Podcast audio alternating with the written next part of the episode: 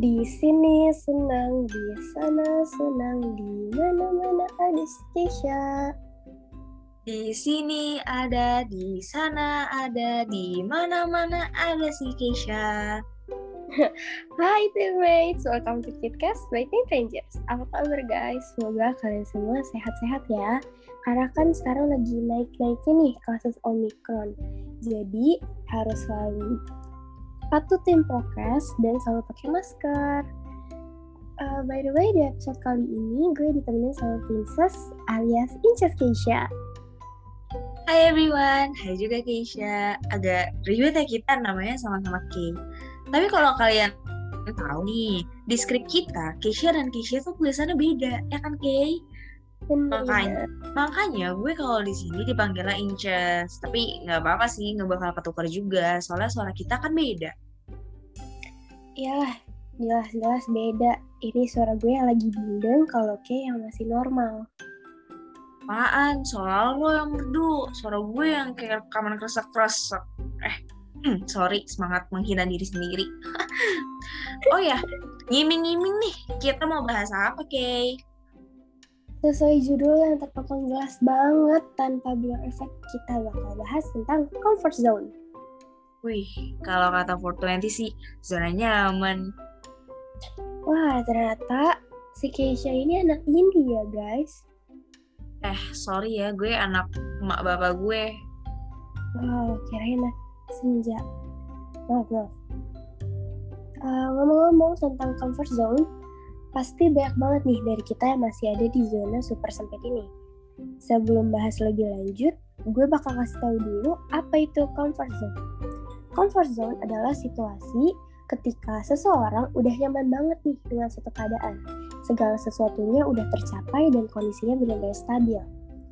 Kenyamanan ini yang umumnya bikin orang-orang tuh takut, males, bahkan gak mau ninggalin zona ini emang ninggalin comfort zone untuk mulai sesuatu yang baru itu membutuhkan pengorbanan dan menimbulkan stres. Bener banget nih. Nah, kalau di luar comfort zone itu ada yang namanya fear zone. Pasti dari namanya aja kalian udah kebayang dong apa itu fear zone. Bukan friend zone ya, fear zone. Saat lo memutuskan buat keluar dari comfort zone, yang pertama kali lo temuin adalah si fear zone ini. Di sini kita bakal dihadapkan dengan sesuatu yang benar-benar beda dengan yang kita alami sebelumnya. Misalnya, kita mulai ngerasa nggak percaya diri, terpengaruh sama omongan orang, atau cari-cari alasan tentang berbagai hal.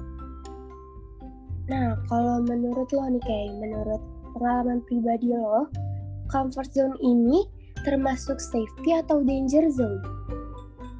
Menurut gue, kalau comfort zone-nya sendiri sih itu safety ya karena kan dari kecil misalnya kita tiga tahun sekolah pasti kan di sekolah yang sama dan itu termasuk zona nyaman dong. Gak mungkin coy se introvert introvertnya lu kayak tiga tahun sekolah nggak punya teman sama sekali kalau bukan lo yang rese. Pasti kita punya beberapa teman yang bareng sampai akrab banget dan itu comfort zone kita. Tapi kalau kita stuck sama zona nyaman itu terus dan sama sekali nggak mau berinteraksi ya itu jadi danger zone yang toxic kalau dari pengalaman gue sendiri ya nggak usah jauh-jauh sama eh aja di sini. Kayak kita bisa podcast bareng bisa jadi teman. Belum sempat ketemu aja gara-gara pandemi. Nah itu semua karena gue berani untuk keluar dari zona nyaman dan mulai ngelakuin hobi gue di bidang podcast ini. Sehingga gue juga bisa ketemu orang baru yang punya pengalaman beda-beda yang bisa buat gue terus berkembang Speaking of pengalaman yang berbeda yang gue bilang tadi, gue juga mau denger dong pendapat lu, Ki. Lu menganggap ini sebagai safety atau danger? Kalau menurut pengalaman pribadi gue ya, uh, termasuk danger zone sih. Karena dengan kita cuma menguasai hal-hal yang ada di circle kecil di zona kita ini, justru bakal jadi kelemahan terbesar saat kita akan mencoba hal baru, saat kita harus dan wajib melangkah ke depan, menjalani segala hal. Contoh yang gue alamin adalah waktu gue kelas 6 SD, gue lagi suka-sukanya sama belajar, terutama NTK nih. Gue suka banget. Bahkan kalau gue dapet PR, gue semangat kerjainnya. Kalau nggak dapet PR, gue bosen di rumah. Oke, gue pelajarin terus tuh materi. Tapi salahnya gue adalah cuma mempelajari materi SD yang di mana itu adalah keahlian gue dulu gue hafal rumus-rumusnya gue tahu cara-caranya nah ini yang gue maksud comfort zone gue gue cuma mempelajari hal-hal yang udah jelas gue kuasain waktu itu. Nah pas gue ke SMP gue agak kaget karena banyak materi baru kayak aljabar gitu kan. Di SD tuh gue nggak belajar kayak gitu. Terus ada beberapa materi SD tapi dengan level yang berbeda. Nah di situ gue harus maksain otak SD gue buat di mana pun caranya gue harus ngerti materi-materi SMP dan jujur tuh susah banget. Butuh waktu buat beradaptasi juga.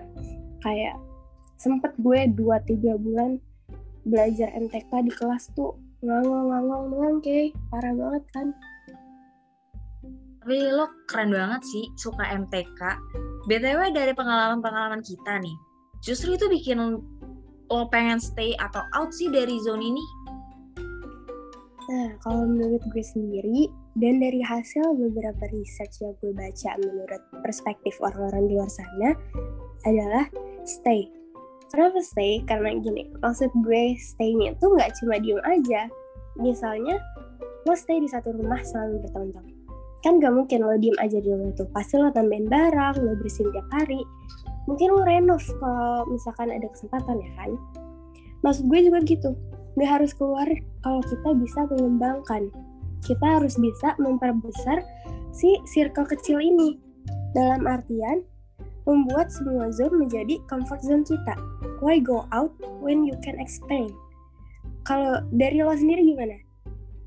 Apakah lo pengen banget out dari comfort zone atau bahkan lo punya pemikiran sama kayak gue? Jujur sumber yang gue baca sih sama kayak lo kayak tapi kalau menurut pendapat gue nih gue pengen out sih dari comfort zone karena makin gede pola pikir kita makin berubah dan kita juga diharapkan dengan tanggung jawab yang makin gede. Jadi gue pengen ngelakuin hal yang worth it buat masa remaja gue. Dan gue nggak mau sampai nanti ada penyesalan karena gue nggak bisa ngelakuin hal yang gue mau. Cuman gara-gara gue takut apalagi terlalu nyaman. Tapi setelah yang Kay bilang tadi gue juga uh, baca-baca dan mending kita expand, mending kita uh, kembangin comfort zone itu kan. Itu sih lumayan memotivasi gue juga sih. Yeah. Terlepas dari stay atau outnya seseorang dari comfort zone masing-masing, ternyata masih ada zona lain nih kayak. Setelah kita ketemu sama fear zone yang tadi udah dibahas, kita akan berada di learn zone.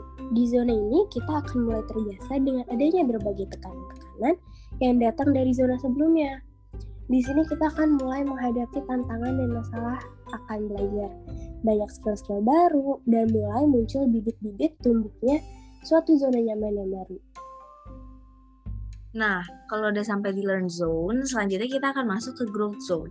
Di sini kita juga dapat menemukan tujuan-tujuan baru, mulai men-set suatu goal baru, dan mendapatkan suatu zona nyaman yang baru.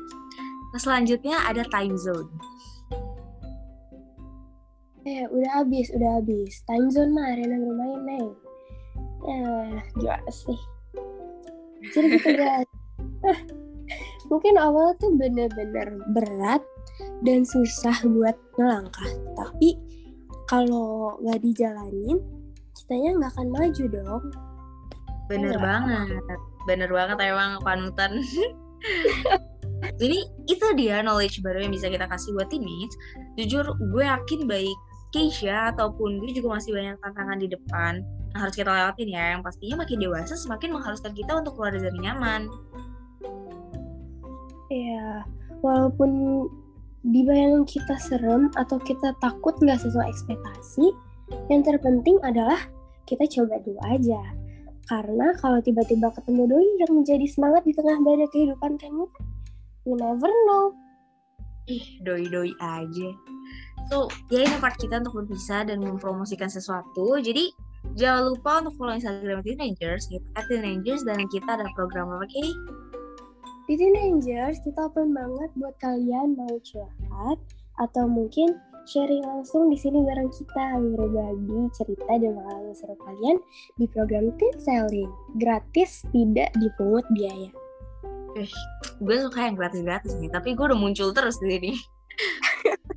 Oke deh, kapan pun kalian dengerin podcast ini, selamat pagi, sore, siang, malam, subuh, dan jangan lupa kasih bintang 5 ya.